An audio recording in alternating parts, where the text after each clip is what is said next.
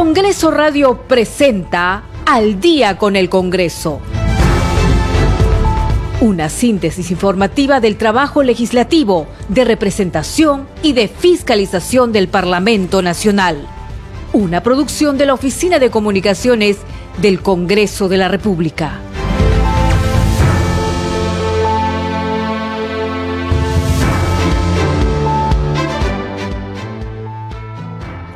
Siete de la noche con un minuto, ¿cómo están? Bienvenidos al programa Al Día con el Congreso. Les saluda Danitza Palomino y estas son las principales noticias del Parlamento Nacional. En conferencia de prensa, la presidenta del Congreso, Lady Camones, rechazó el segundo audio grabado de manera ilegal y afirmó que en el Parlamento se respetan los procedimientos en la aprobación de los proyectos de ley. Fue al referirse a unos audios que se publicaron el día de hoy y que fueron grabados en una reunión de bancada. Usted está escuchando al día con el Congreso. Bien, 7 de la noche con un minuto. También hay que decir que para abordar y sustentar los proyectos de ley de presupuesto de endeudamiento y de equilibrio financiero para el ejercicio fiscal 2023 se presentaron ante la representación nacional el presidente del Consejo de Ministros Aníbal Torres y el ministro de Economía y Finanzas Cur Burneo, quienes dieron a conocer las proyecciones económicas del país para el próximo año. También la Comisión de Salud y Población acordó invitar al ministro del sector Jorge López para el próximo martes 6 a la una de la tarde a fin de que informe sobre la situación de la enfermedad de la viruela del mono. Siete de la noche con dos minutos. Hace instantes, la presidenta del Congreso, Lady Camones, dio una conferencia de prensa. Vamos con sus declaraciones. conferencia de prensa con las palabras de la presidenta del Congreso, Lady Camones.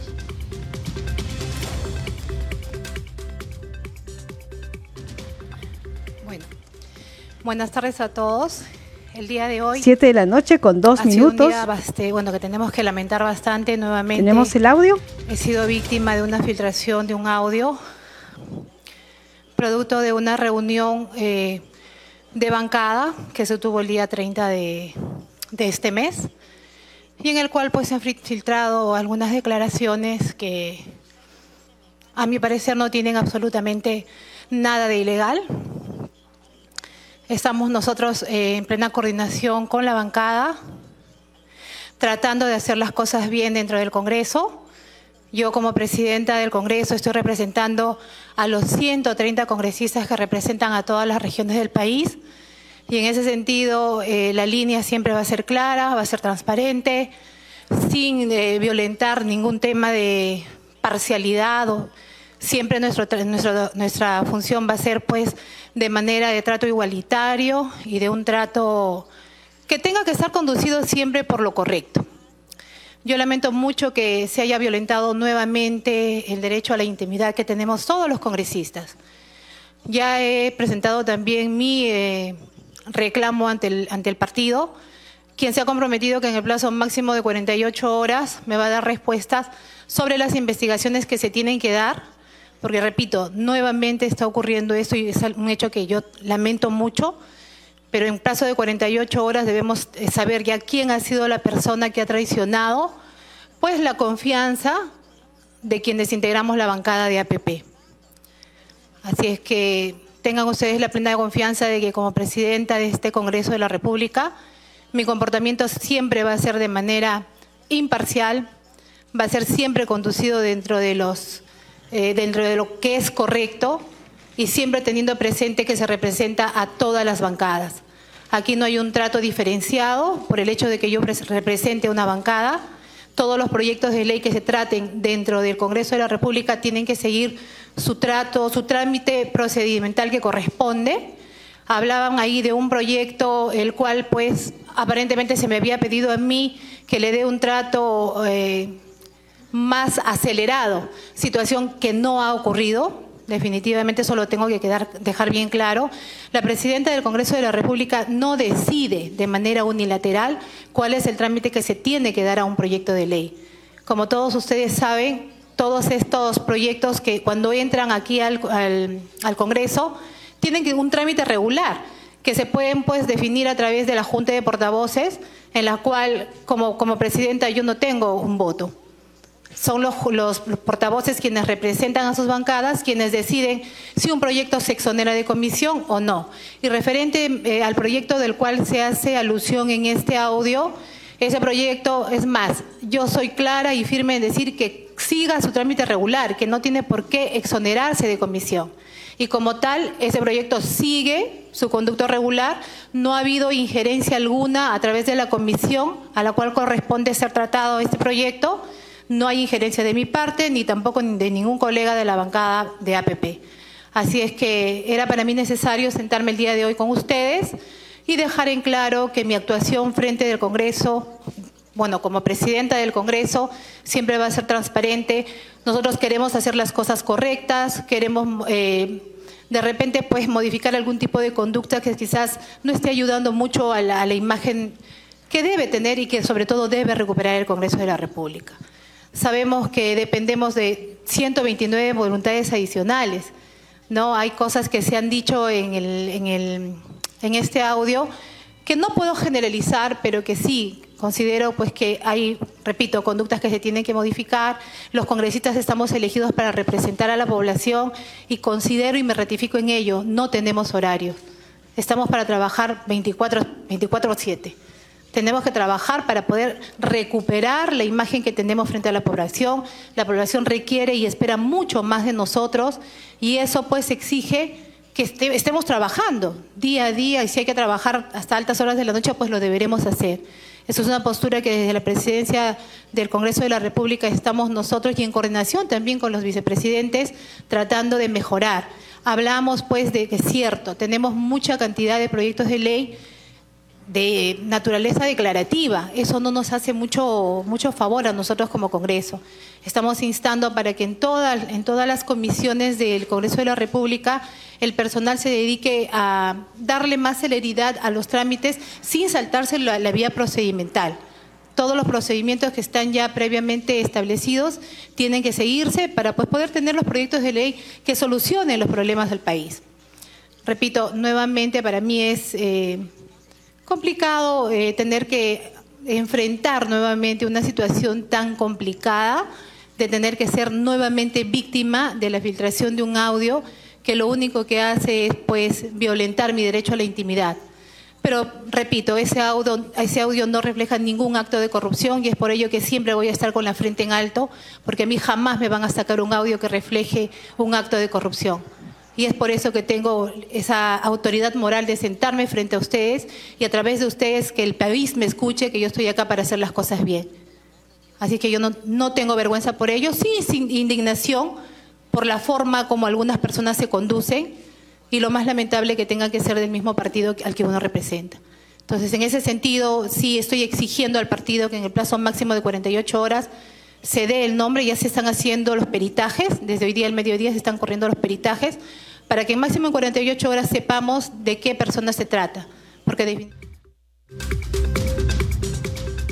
7 de la noche con 9 minutos, entonces era la conferencia, parte de la conferencia de la presidenta del Congreso, Lady Camones, respondiendo un poco, explicando un poco el tema de los audios que se escucharon eh, como ella ha señalado, ha sido grabado de manera ilegal durante una reunión de bancada. Ella ha reafirmado que en el Congreso de la República se respetan todos los procedimientos para la aprobación de los proyectos de ley. Al respecto, también ha publicado en su Twitter la congresista Diana González, que es eh, presidenta de la Comisión de Descentralización. Dice, como presidente de la Comisión de Descentralización, mi compromiso es realizar una gestión técnica y constructiva en beneficio del país sin cálculos políticos, más aún en un contexto de elecciones generales y municipales. Cada proyecto de ley será evaluado por la asesoría técnica de la Comisión en plena autonomía y respetando los procedimientos que establece el reglamento del Congreso. Asimismo, para mantener una estricta neutralidad, la Comisión, se refiere a la Comisión de Descentralización, realizará sesiones y audiencias descentralizadas después de concluido el proceso electoral. Entonces, ya se ha pronunciado al respecto la congresista Diana González, presidenta de la Comisión de Descentralización, y también la presidenta del Congreso, Lady Camones, quien, como ha señalado, So varias veces en el Parlamento se respetan los procedimientos que establece el reglamento del Congreso para la aprobación de los proyectos de ley. Vamos con otras informaciones, 7 de la noche con 10 minutos, para abordar y sustentar los proyectos de ley de presupuesto, de endeudamiento y de equilibrio financiero para el ejercicio fiscal 2023, se presentaron ante la representación nacional el presidente del Consejo de Ministros Aníbal Torres y el ministro de Economía y Finanzas Cur Burneo, quienes dieron a conocer las proyecciones económicas del país para el próximo año. Tenemos el informe de nuestro compañero Carlos Alvarado.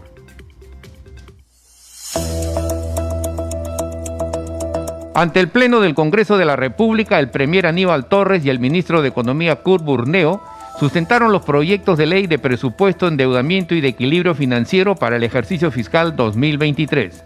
El jefe del gabinete ministerial manifestó que el presupuesto está elaborado para asegurar la estabilidad económica del país. Me presento ante el Pleno para sustentar conjuntamente con el ministro de Economía y Finanzas los proyectos de leyes de presupuesto de equilibrio financiero y de endeudamiento del sector público para el año fiscal 2023. En la actualidad, el Perú se encuentra en un escenario de continuas presiones inflacionarias ocasionadas en parte por choques internacionales negativos. Por ello, el proyecto de ley de presupuesto público para el año fiscal 2023 opta por articular las prioridades de la población, las cuales son ejes estratégicos de este gobierno y a su vez asegurar la estabilidad económica que coadyuve a una mejor distribución de los recursos con miras a mejorar los niveles de vida de nuestros compatriotas. El presupuesto del sector público para el 2023 asciende a más de 214 mil millones de soles que representa un incremento de 17.788 millones de soles respecto al presupuesto del presente año. El ministro Burneo sostuvo que se trata de un presupuesto alineado a la normatividad fiscal. El presupuesto ha crecido en términos nominales en 9%, pero descontando la inflación, el crecimiento del producto, perdón, del presupuesto es solamente de 4%, que dicho sea de paso, es un presupuesto que está absolutamente alineado con lo que es la normatividad fiscal. Es decir, entre otras cosas, el déficit fiscal del 2.5 para este año y 2.4% para el próximo definitivamente va a ser respetado. Concluida la sustentación del presupuesto general de la República, se dio paso a la intervención de los congresistas en el Pleno. El representante de Alianza para el Progreso, Alejandro Soto, criticó el proyecto porque lo consideró centralista analizar este proyecto de ley del presupuesto significa una vulneración a los derechos e intereses del interior del país, porque el presupuesto para el 2023 alcanza la suma de 214.700 millones de soles. Sin embargo, en la distribución de este presupuesto, que es totalmente centralista, porque si tenemos en cuenta que en el país hay 1.874 municipios entre provinciales y distritales, y si a eso le sumamos que hay 2.859 municipios de centros poblados, se tiene que en la distribución del presupuesto únicamente para los gobiernos locales se asigna un 13.9%. El legislador Flavio Cruz de Perú Libre criticó la distribución del presupuesto porque desde su punto de vista el mayor porcentaje se queda en Lima. Gobierno nacional 66.5%, 142 millones y más. Gobiernos regionales 19.7%, no llegan ni al 20%. Y gobiernos locales ínfimos, diminutos, en cierto modo ofensivos para el Perú profundo, ¿no? 13.8%. Hay una distribución absolutamente irracional el congresista de Fuerza Popular César Revilla exhortó al Ejecutivo a respetar la disciplina fiscal y procurar cumplir con el gasto del dinero que reciben. Como presidente de la Comisión de Reconstrucción con Cambios, también tengo que decir que la ejecución presupuestal de los ministerios en este aspecto es ínfima. No han ejecutado ni siquiera el 0.3% en varias regiones. Hay que tener disciplina fiscal, hay que entender nuestra situación actual y la disciplina fiscal para evitar la inflación es la que este Congreso y sobre todo este grupo parlamentario va a luchar, presidente, porque se respete. Los proyectos del presupuesto general serán de conocimiento público y remitidos a la comisión pertinente según lo dispuso la presidenta del Congreso, Lady Camones. Los proyectos de ley de presupuesto, de endeudamiento y de equilibrio financiero del sector público para el año fiscal 2023 serán publicados en el Diario Oficial El Peruano y enviados a la Comisión de Presupuesto y Cuenta General de la República del Congreso de la República.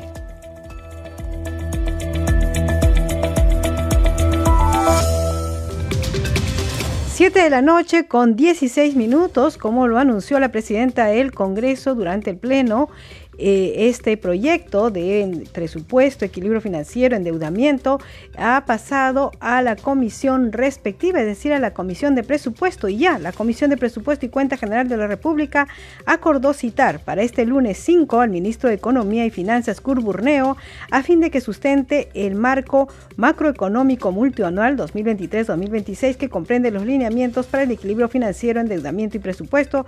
Así lo dio a conocer el titular de ese grupo de trabajo congresista José Luna Galvez. Vamos con el informe.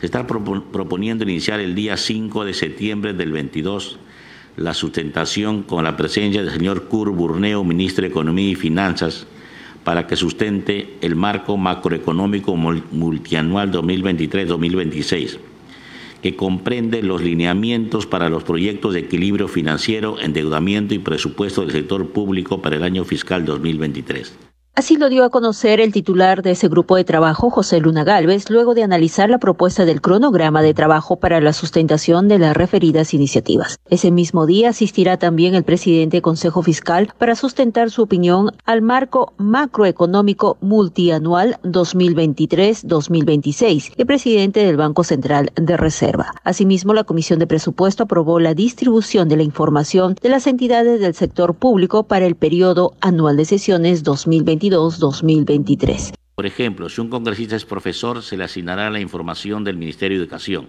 Si otro es médico, se le asigna la información del Ministerio de Salud y así sucesivamente. Pero hay que considerar que no todos los sectores tienen relación con la profesión de los congresistas y es por eso que en algunos casos un congresista puede ser ponente de otras entidades. No hay ninguna restricción para ningún congresista. Se explicó que para dar cumplimiento a ello se ha considerado tener en cuenta ciertos criterios de trabajo como el departamento o región y por especialidad que tiene cada congresista. Siete de la noche con 18 minutos. Usted está escuchando al día con el Congreso por Radio Nacional y Congreso Radio. Congreso de la República. 200 años construyendo democracia.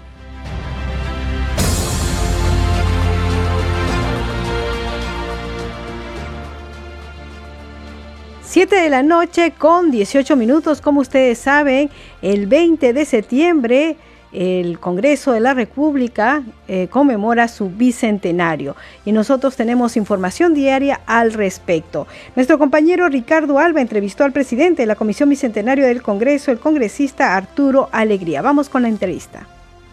Es importante eh, en esta fecha conmemorar un poco y recordar la historia, ¿no? 200 años no se cumplen así nomás y creo que eh, los 200 años del Congreso del Perú lo tiene que de algún modo enorgullecer como, eh, como país porque tenemos una institución que ha soportado determinados gestos a lo largo de la historia.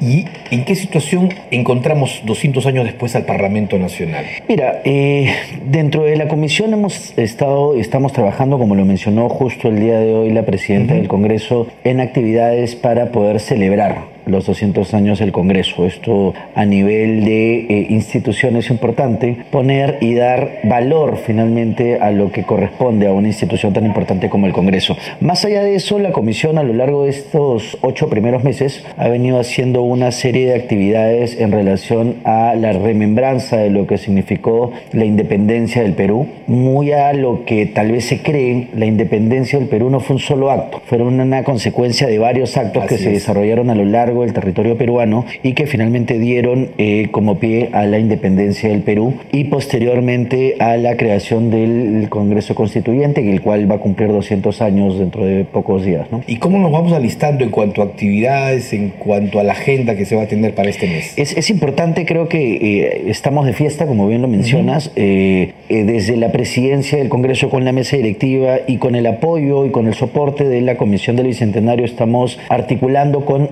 otras instituciones para poder hacer convenios institucionales que permitan hacer una eh, ceremonia de categoría de 200 años. Pero adicionalmente a eso, como Comisión del Bicentenario sí estamos tratando de poner en valor nuevamente lo que ha significado los 200 años del Congreso. Es por eso que hemos pedido a la mesa directiva la impresión nuevamente de los textos que se crearon también y lleven un texto que hace remembranza de todo lo que ha significado estos primeros 200 años del Congreso de Vida, de, vida institucional del Congreso de la República. Ahora también, eh, cuando uno recorre las instalaciones del Parlamento, encuentra imágenes, monumentos de quienes han liderado el Parlamento en su momento a lo largo de todos estos 200 años, ¿verdad? De vida republicana. Sí, efectivamente, y creo que es importante eh, también mencionar que el personaje del milenio, o sea, del, del centenario, perdón, que es don Miguel Grau, tenemos un escaño aquí. Así es. Que todas las sesiones, eso es algo que es eh, un gesto importante que tiene que conocer la ciudadanía, cada vez que se inicia un pleno, siempre el relator menciona el nombre de don Miguel Grau Seminario y todos los congresistas decimos presente al escaño como remembranza a quien de algún modo representa un poco este honor que debe significar ser parlamentario de la República. ¿no? 7 de la noche con 22 minutos. Usted está escuchando al día con el Congreso y vamos con más información a propósito del bicentenario del Congreso de la República. Hablemos del bicentenario. Congreso de la República. 200 años construyendo democracia. A partir de la segunda mitad del siglo XX, bajo el impulso de la Declaración Universal de los Derechos Humanos de 1948 y de las nuevas ideas en torno a la igualdad de derechos y deberes de las personas de ambos sexos, se consolida una corriente mundial de reconocimiento a las mujeres del goce pleno del derecho a sufragar y a participar como candidatas en los procesos electorales.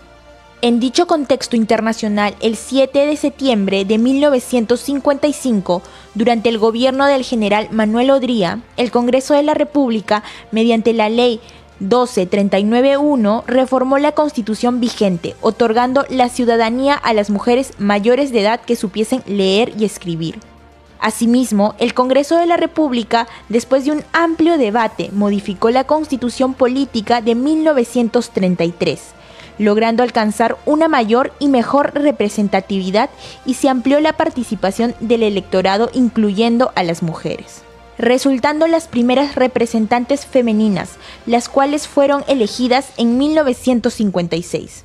En este sentido, en el Senado Nacional se incorporó Irene Silva Linares, mientras que en la Cámara de Diputados se unieron Manuela Billingsgur López, Alicia Blanco Montesinos, Lola Blanco Montesinos de la Rosa, María Mercedes Colina Lozano, Matilde Pérez Palacio, Carlota Ramos de Santolaya, María Eleonora Silva y Juana Ubillus de Palacios. Informó Mayra Alegría, Congreso Radio. Hablemos del Bicentenario, Congreso de la República, 200 años Construyendo Democracia.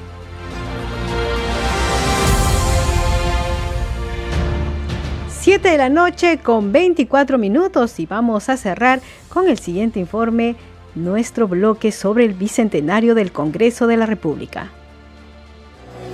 Septiembre de 2022, mes de nuestro aniversario.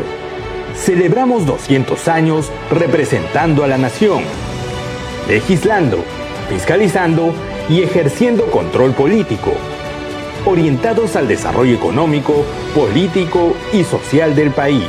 200 años de institucionalidad y defensa de la democracia.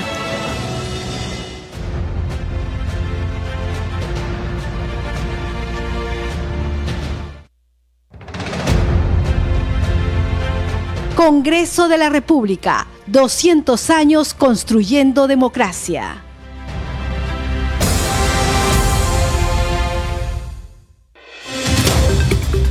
Siete de la noche con 25 minutos. Vamos a una pausa y regresamos con más información aquí en Al día con el Congreso.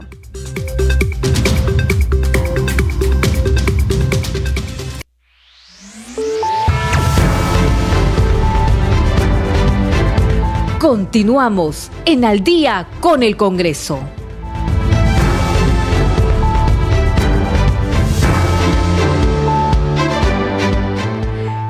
La noche con 30 minutos. Bienvenidos a la segunda media hora del programa Al día con el Congreso. Los estamos acompañando en los controles Rafael Cifuentes, en la transmisión streaming por Facebook Alberto Casas y en la conducción Danitza Palomino. Vamos con los titulares.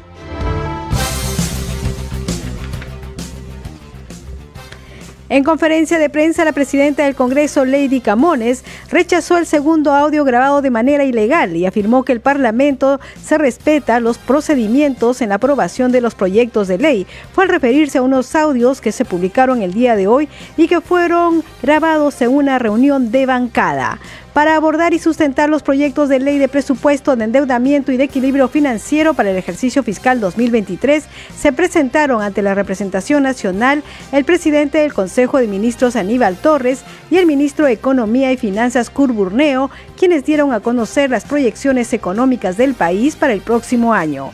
La Comisión de Salud y Población acordó invitar al ministro del sector Jorge López para el próximo martes 6 a la una de la tarde a fin de que informe sobre la situación de la enfermedad de la viruela del mono. El ministro del Interior, Willy Huerta, se presentará ante la representación nacional el próximo miércoles 7 de septiembre a las 6 de la tarde para responder a un pliego interpelatorio de 12 preguntas. Entre los temas, el ministro deberá explicar sobre los cambios en el alto mando de la Policía Nacional del Perú. Usted está escuchando al día con el Congreso. 7 de la noche con 32 minutos. Vamos con el desarrollo de más noticias. El ministro de Interior Willy Huerta se presentará ante la representación nacional el próximo 7 de septiembre a las 6 de la tarde para responder a un pliego interpelatorio de 12 preguntas. Tenemos el informe de nuestro compañero Carlos Alvarado.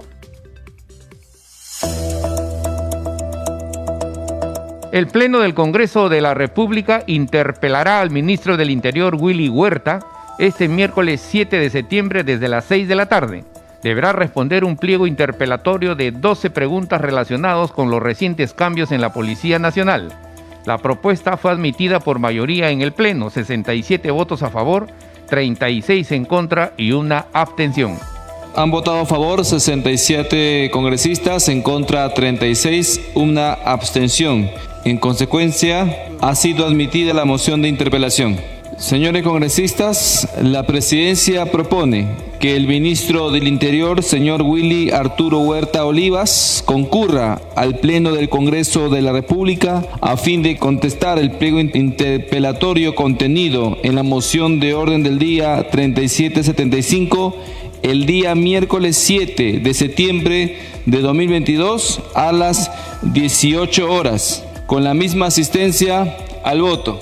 Han votado a favor 71 señores congresistas, en contra 34, 0 abstenciones. Ha sido aprobada la propuesta de la presidencia. La moción multipartidaria fue sustentada por la legisladora Adriana Tudela, quien expuso una serie de hechos cronológicos que demostrarían la intervención del presidente Pedro Castillo en la autonomía de la Policía Nacional. Estos cambios en el alto mando de la policía resultan por lo menos sorpresivos y sospechosos, constituyendo una reiterada intromisión en la autonomía, la organización y el funcionamiento de la Policía Nacional del Perú. Desde que asumió el gobierno hace 13 meses, el presidente de la República viene designando a cinco comandantes generales de la policía. La decisión que más resalta es haber pasado al retiro al teniente general Luis Vera Llerena, quien se desempeñó como comandante general de la PNP por apenas tres meses desde su designación. Para la mayoría de peruanos, la verdadera intención del gobierno sería el manejo de la Policía Nacional, cooptarla para sus intereses personales, tratar de controlar las investigaciones por actos de corrupción y abandonar la obligación que tiene de brindar seguridad a los peruanos. A su turno, el congresista de Perú Bicentenario, Elías Varas, expresó su desacuerdo con la moción, señalando que el ministro Huerta ya respondió ante la Comisión de Defensa. El decir y escuchar a la colega referente a la exposición, por qué pedir la interpelación y que no satisface la respuesta del ministro a la Comisión de Defensa, ya causa algo de sonrisas ya. Jamás van a la respuesta de ellos, de cualquier ministro, mientras no obedezca esta cúpula que está enquistada acá en el Congreso. Y lo digo porque quienes hemos venido a construir Perú no podemos estar en este juego. El ministro del Interior deberá responder también ante el Pleno sobre la decisión del presidente Pedro Castillo de iniciar un proceso disciplinario contra el coronel Halrey Corchado, jefe del equipo especial de la policía, en apoyo a la Fiscalía.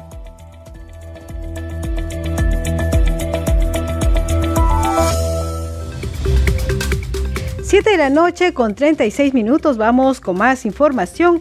En su primera sesión extraordinaria, la Comisión de Salud y Población que preside la congresista Elba Julón acordó invitar al ministro del sector Jorge Antonio López para el próximo martes 6 a la una de la tarde a fin de que informe sobre la situación de la enfermedad de la viruela del mono, dado que el Perú es el segundo país en Latinoamérica con el mayor número de contagiados. El acuerdo fue por unanimidad con el voto a favor de 16 congresistas miembros de dicha comisión el ministro de Salud deberá informar ante la comisión sobre las políticas de atención y vacunación que se ha planteado por tratarse de un problema de salud pública. Asimismo, deberá exponer al detalle la situación del proceso de vacunación contra la COVID-19. Siete de la noche con 36 minutos vamos con más información y en la primera sesión de la Comisión de Cambio Climático se informó las acciones que se vienen tomando para la conservación de los bosques secos del norte del Perú.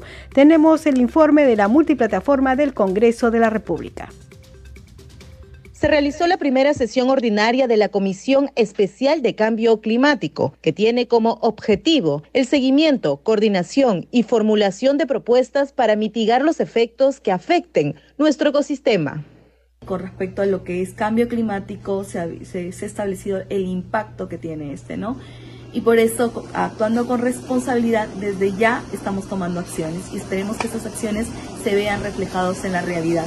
La primera sesión, que fue semipresencial, tuvo como invitado a un representante de CERFOR, quien informó las acciones que se vienen tomando para la conservación de los bosques secos de la costa norte del Perú. Recuperación de áreas ya degradadas correspondientes a los bosques secos. Hay acciones de control, vigilancia para este, evitar que eh, el uso indiscriminado de las especies de estos ecosistemas este, sea mayor, eh, con, mayor control. ¿no? Hemos informado también de la importancia de generar eh, documentos de información que sirvan para la toma de decisiones en cuanto a las especies. Algo que preocupa mucho es la, la macroregión norte, donde lamentablemente se está haciendo, se está perdiendo mucho bosque seco y uno de los eh, árboles bandera, emblemáticos, conocidos creo que por todos los peruanos, es el algarrobo, que no solamente disfrutamos de su, de su madera, sino también de sus frutos, como es la algarrobina. Finalmente, la comisión ordinaria adelantó que el próximo 16 de septiembre se realizará un encuentro con jóvenes para informar sobre los efectos del cambio climático. 7 de la noche con 38 minutos. Usted está escuchando al día con el Congreso a través de Radio Nacional, Congreso Radio y el Facebook de Nacional. A esta hora vamos con nuestra siguiente secuencia. Congreso en redes. A esta hora de la noche tenemos información con nuestra compañera Perla Villanueva. Adelante, Perla. Danitza, ¿cómo estás? Muy buenas noches, gracias por el pase. Vamos a hacer un repaso a algunas de las publicaciones en las redes sociales. Empezamos con la cuenta del Congreso del Perú en el Twitter. Con 67 votos a favor, el Pleno del Congreso aprobó la admisión de la moción 3775 que propone interpelar al titular del Ministerio del Interior, Willy Huertas Oliva A propuesta de la presidencia, el ministro del Interior deberá concurrir al Pleno el miércoles 7 a las 6 de la tarde. En un siguiente mensaje, la cuenta del Congreso del Perú también informa que el Pleno del Congreso aprobó el dictamen que propone el trámite gratuito de la actualización del domicilio en el Documento Nacional de Identidad DNI de la población en situación de pobreza y pobreza extrema. Lee la nota y se adjunta el link donde nuestros oyentes pueden tener más información sobre esta noticia. Vamos a continuar ahora, Danitza, con la publicación en la cuenta de Facebook de la presidenta del Parlamento Nacional, Lady Camones Soriano.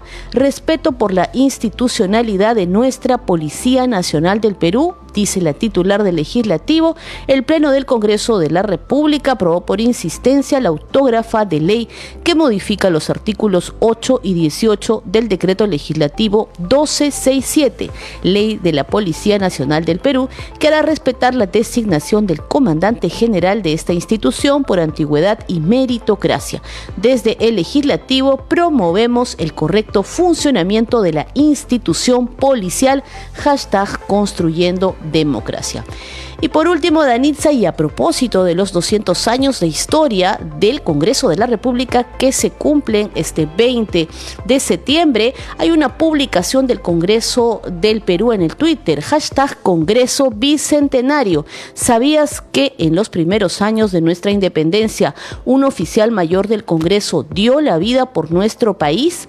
Te contamos más detalles de esta figura emblemática aquí y se adjunta el link donde se cuenta la historia de José María Hernando, quien protegió la bandera del Perú con su vida siendo oficial mayor del Congreso, acudió voluntariamente a la guerra con Chile para defender el estandarte del Perú y donde falleció. Son algunas de las publicaciones en las redes sociales. Danitza, a esta hora seguimos contigo en mesa de conducción y buen fin de semana.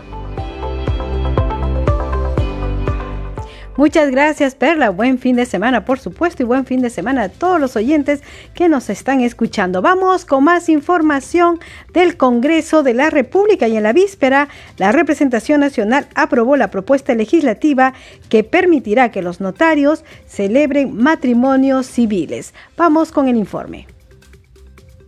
Los notarios públicos estarán facultados a celebrar matrimonio civil en la provincia del domicilio de cualquiera de los contrayentes según la propuesta legal aprobada por el Pleno del Congreso.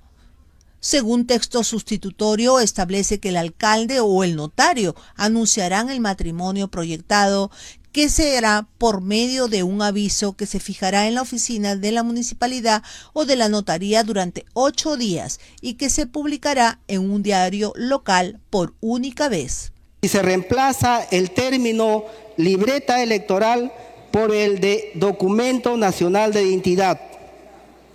Asimismo, en cuanto a la publicidad del matrimonio proyectado, se propone que éste sea publicado en un diario de circulación local por única vez. Sin embargo, cuando uno de los contrayentes domicilie en una jurisdicción distinta a la de la notarial, la publicación del aviso matrimonial será hecha en un diario de circulación departamental o nacional según sea el caso. El dictamen que comprende la propuesta del congresista José Luis Elías Ábalos señala que el matrimonio civil es un acto público que se realiza conforme a las reglas del Código Civil ante autoridades y funcionarios de dicho código. Prevé en consecuencia la medida que se incorpora es competencia del notario y la modificación de la ley de competencia notarial en asuntos no contenciosos es innecesaria. Las municipalidades cobran, no es nada gratis. La decisión es la población, quien quiere casarse el día tal. En otros países dicen, ¿sabe qué? Usted se va a casar el viernes 28 de julio. Te dan fecha. Acá habría la posibilidad, y la hay en Perú, que uno quiera casarse en, el lugar y en el día que quiera, y hasta en la hora que quiera. O sea, eh, lucrar lucrar lo hace la municipalidad. Hay que pagarle al funcionario, hay que pagarle al ayudante, hay que pagarle al que lleve el libro, al que lleve el, mantelito, hay que pagarle a todos. O sea, en todo caso pongámosle un tope a los notarios, ¿no? mediante el Colegio de Notarios para que no sean excesivos los cobros, nada más. Por su parte, la parlamentaria Gladys Echaíz de Núñez aclaró que efectivamente la propuesta facilita el acto del matrimonio y no cambia la institución del matrimonio como tal, que está definida en el ordenamiento legal y se rige por las normas constitucionales y del Código Civil. Siete de la noche con 45 minutos y la presidenta del Congreso de la República se reunió con el Contralor de la República, Nelson Schack. Vamos con el informe el señor economista Nelson De esta manera se llevó a cabo la firma de la segunda adenda de convenio de la cooperación institucional entre el Congreso de la República y la Contraloría. El evento estuvo presidido por la presidenta del Parlamento Nacional, Lady Camones. Durante nuestra gestión daremos una lucha frontal contra la corrupción a través del ejercicio del control político de los actos del gobierno privilegiando las acciones preventivas y de detección, a fin de prevenir y evitar el abuso del poder político y funcional en beneficio propio.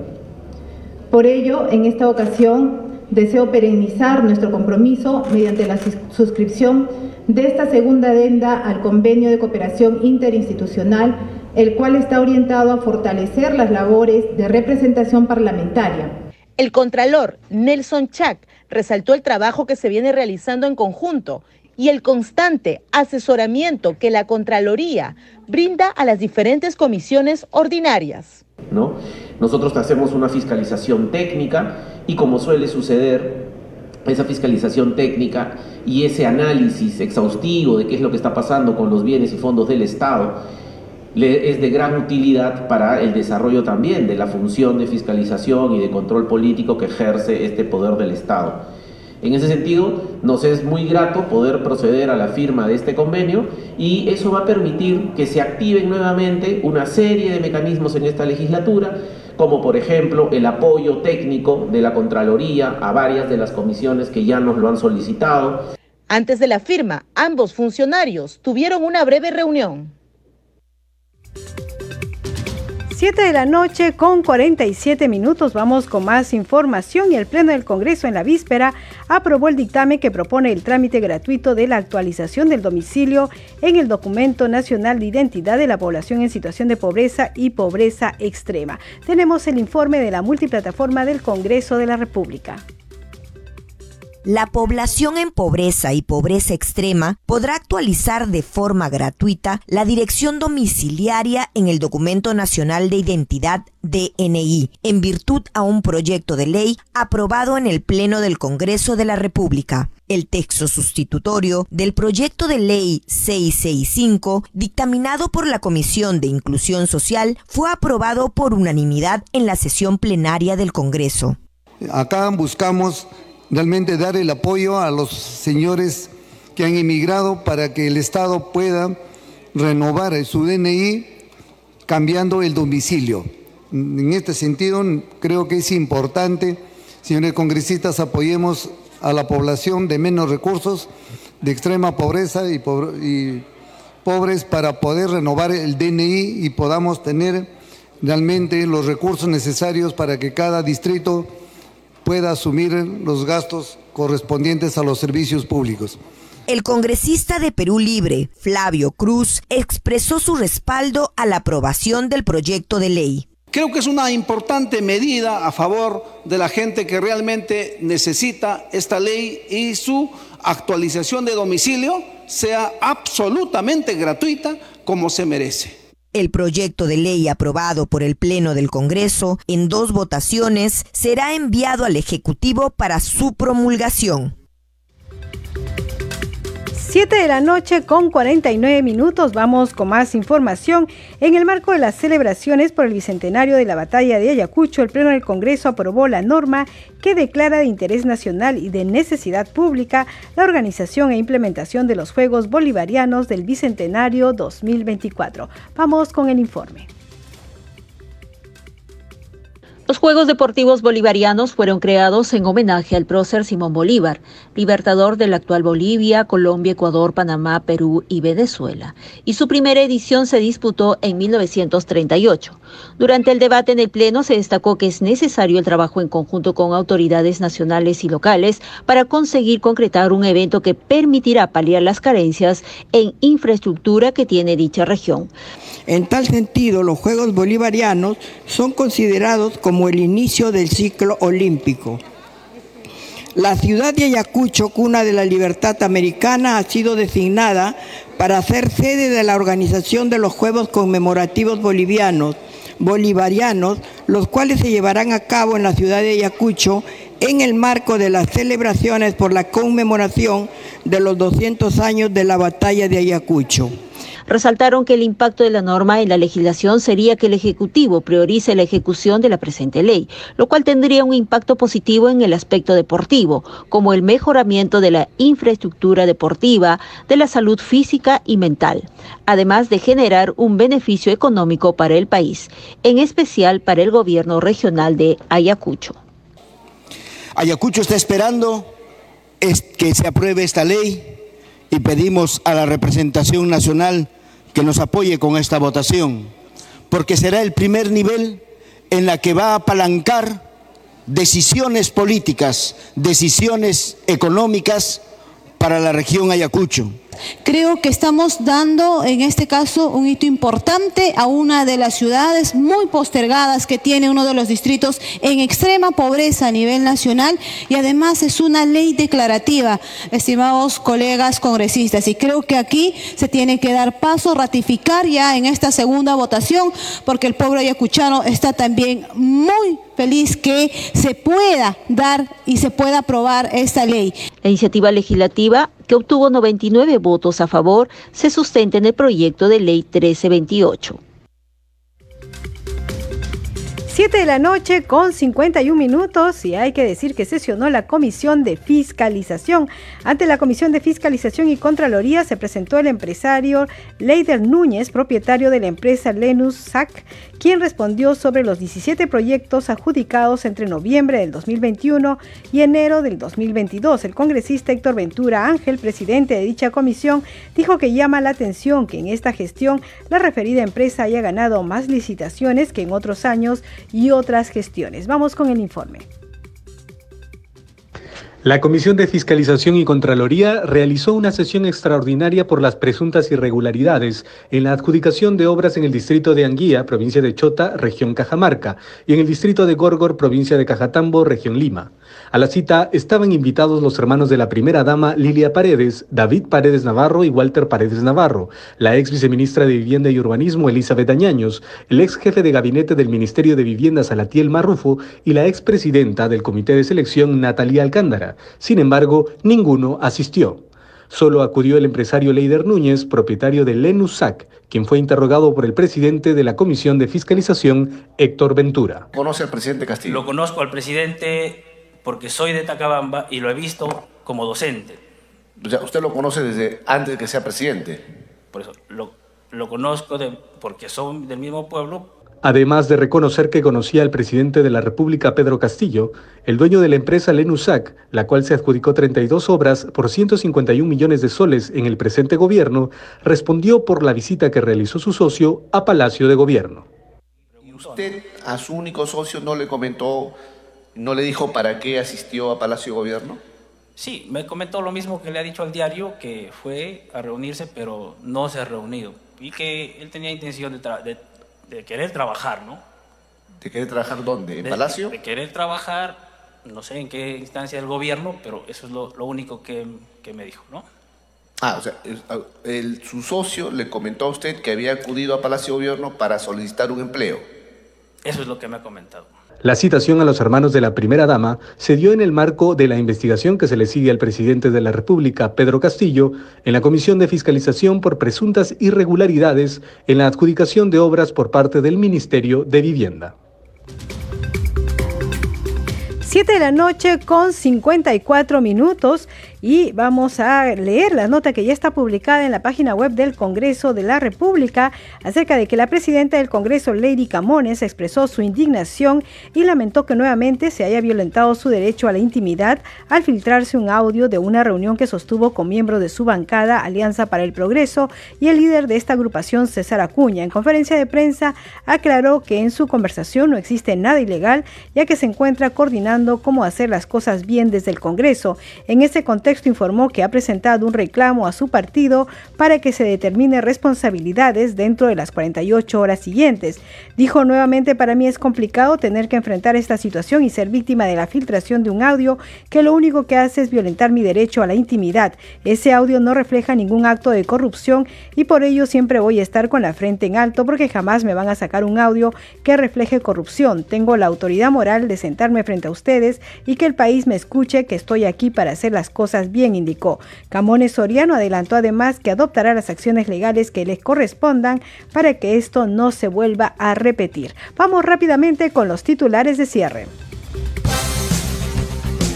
En conferencia de prensa, la presidenta del Congreso, Lady Camones, rechazó el segundo audio grabado de manera ilegal y afirmó que en el Parlamento se respetan los procedimientos en la aprobación de los proyectos de ley para abordar y sustentar los proyectos de ley de presupuesto de endeudamiento y de equilibrio financiero para el ejercicio fiscal 2023, se presentaron ante la representación nacional el presidente del Consejo de Ministros Aníbal Torres y el ministro de Economía y Finanzas Cur Burneo, quienes dieron a conocer las proyecciones económicas del país para el año próximo. El ministro del Interior, Willy Huerta, se presentará ante la presentación nacional el próximo miércoles 7 de septiembre a las 6 de la tarde para responder a un pliego interpelatorio de 12 preguntas. Entre los temas, el ministro deberá explicar sobre los cambios en el alto mando de la Policía Nacional. Bien, 7 de la noche con 56 minutos hemos llegado al final del programa. Los agradecemos por su sintonía. A nombre de todo el equipo de Congreso Radio, los hemos acompañado aquí en Nacional. Rafael Cifuentes en la transmisión streaming, eh, perdón, en los controles, en la transmisión streaming por Facebook, Alberto Casas, en la unidad móvil William Vargas y en la conducción Danitza Palomino. Nos despedimos hasta el lunes. Buen fin de semana.